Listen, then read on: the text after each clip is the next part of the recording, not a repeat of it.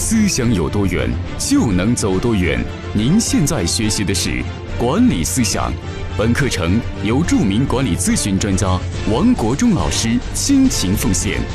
传播商业文明，让世界更美好。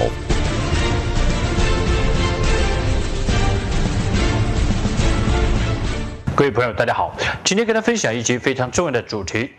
在成长型公司里边，通常采用这样的现象，就是员工和老板都有穷人思维，而这穷人思维影响了公司的发展，也影响了员工自己的职业生涯的成功。那么这种穷人思维体现在哪里呢？对于员工来讲，员工认为老板你给我多少钱，我就干多少活，这是一种典型的穷人思维。还有一种穷人思维是老板层面的穷人思维，他认为你干多少活，我就给多少钱。那么这两种思维的结局就是双输，这种博弈最后的结果谁都没有得到好处，相反引起公司的很多企业管理的问题，谁都不愿意主动付出，所以呢，还在很多成长型公司里边要建立起一个非常科学的机制，而这个科学的机制都让大家员工都变得积极主动起来。那么我今天跟他分享这个主题呢，希望对您公司。带来帮助。首先，作为公司的老板呢，你必须消灭你的穷人思维。从起点上，第一，你必须要放弃一个非常不良的职业化观念。这个观念就是，你认为员工干得好是应该的。这句话这本身就代表穷人思维。员工干得好是应该的，这句话是有极其错误的。员工干得好是，如果是应该的，你作为老板，你不去激励员工，你也不去给员工主动的去加工资，那么接下来也会导致什么样的结果呢？那么在员工的心目中会造成这样的结果，就是如果干得好、干得坏是一个样，那么接下来就会导致大锅饭，因为老板你认为干得好是应该的，在员工。心目中，他就觉得，如果老板认为干得好是应该的话，那么我们干得好、干得坏都是一个样。既然干得好、干得坏是一个样，就结果呢，就会造成待遇的大锅饭，谁都不愿意主动的承担，谁也不愿意主动的付出，那么结果就是双输，这就是穷人思维导致的不良的结果。所以在公司里面，作为公司老板、总裁，一定要建立职业化的思维。那个职业化的思维就是员工干得好应该的这句话，再加上下句话就是员工干得好应该的等于加薪等于成为合伙人等于合伙分红。那么这样员工干得好应该的，那么员工就会更加付出更加努力。所以你的公司的人力资源的政策最能体现你公司老板经营员工的进人才的思想。那么，在经营人才的思想的背后，体现在老板的价值观层面。所以，作为公司老板，你的价值观一定要建立起职业化的价值观，就是放弃过去认为员工干得好是应该的错误的理念。相反呢，要建立起员工干得好必须加薪、必须分红、必须发展奋斗者以及成为合伙人。那么，建立起这样的机制之后呢，所有人就干得好，就成为必须的人。好，这是第一个方面的思想必须转变。第二个，在公司里边，你必须建立起及时激励的政策，及时激励大于事后的考核，大于事后的评估。中国式管理不要依赖于员工他能够自我长线的自我的约束、自我管理。很多公司认为给员工做绩效考核，每个月考核一次就可以把员工的工作动力调动起来，这是极其错误的。大多数的。这样的考核机制呢，都是只能达到评估员工的所有的这绩效，评估员工的绩效，最后也不能达到激发员工提升绩效。那么呢，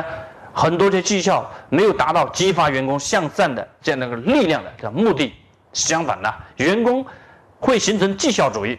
什么是绩效主义呢？就是员工只需愿意做你绩效考核的事情，而超出绩效考核边界的事情，他不会关注。那么呢，这会影响组织的健康的发展，影响这工作的各项的创新。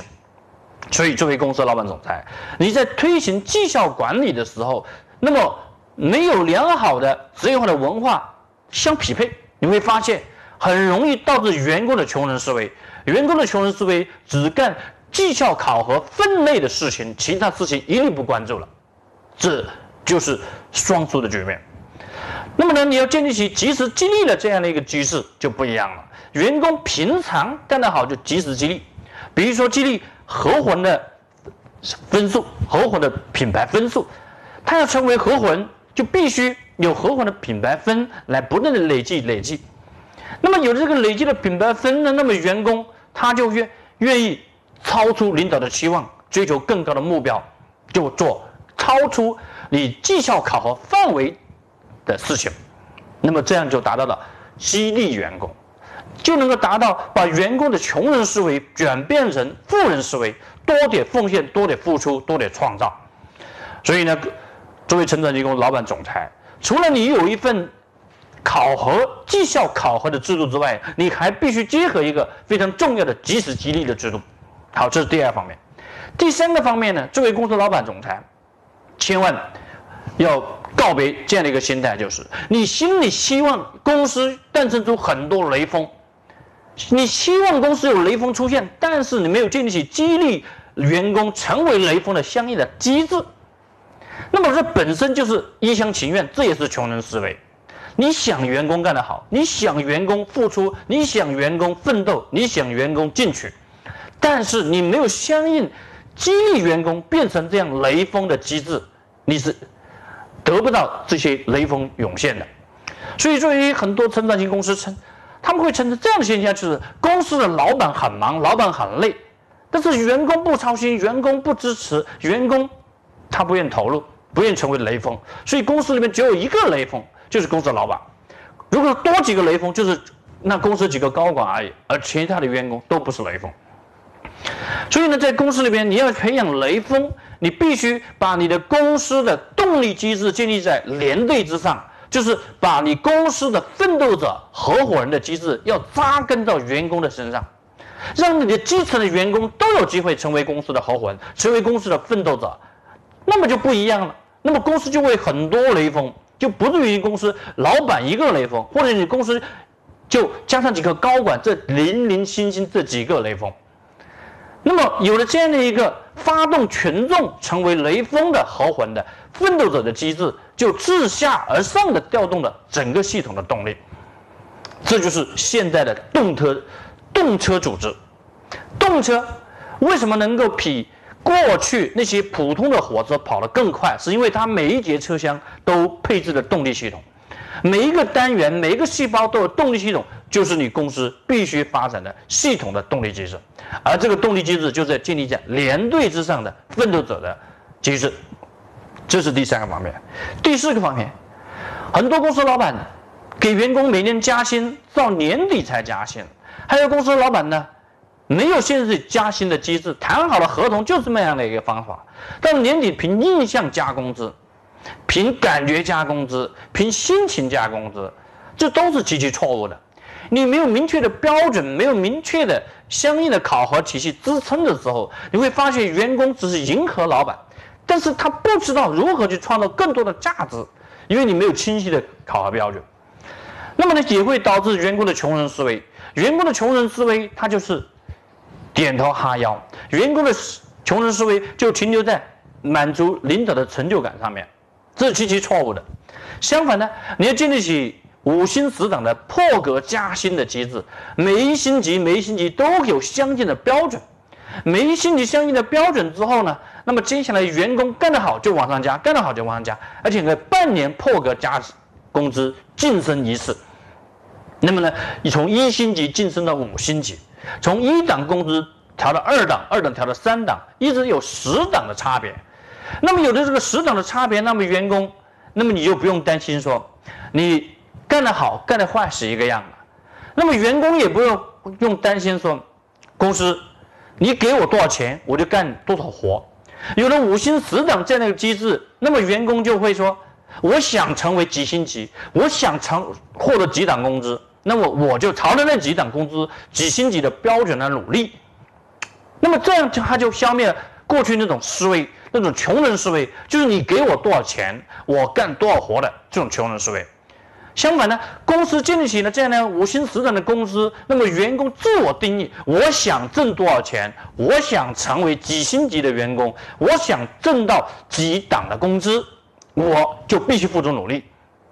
那么有了这样的一个机制呢，老板你也不用去担心，就是你给我干多少活，我就给你多少钱。员工干到了多少活，他的自然他的品牌分积累到一定的程度的时候，他就达到了相应的星级，达到了相应的级档的工资的标准，你就自然而然的就给他加上去。那么员工加上工资呢，它也是理所当然的。那么加这个工资就是员工自发自动的主动的。努力得到了，而不是通过专营你的人际关系来迎合领导，来拍马屁，来搞一些不良的一些一些这样歪门邪道的走后门的方式来给员工加工资。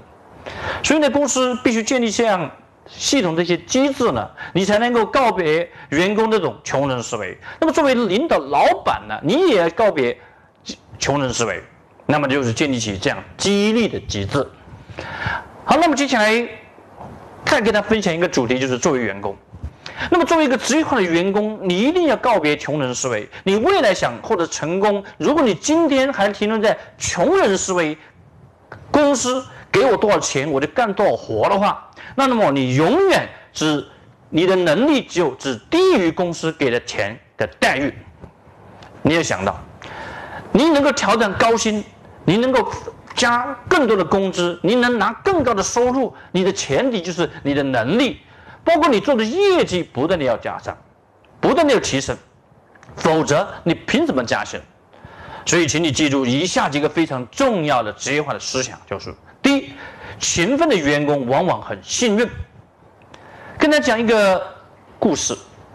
大家知道中国有一个非常有名的饮料叫红牛饮料。红牛饮料它的创始人老板他是谁呢？他叫严彬，这个人物他在泰国是非常有名的，他的财富有六百五十亿，六百五十亿按人民币来值，他是六百五十亿人民币，他是赫赫有名的商业大亨。当他在年轻的时候，他去做一家店面的学徒，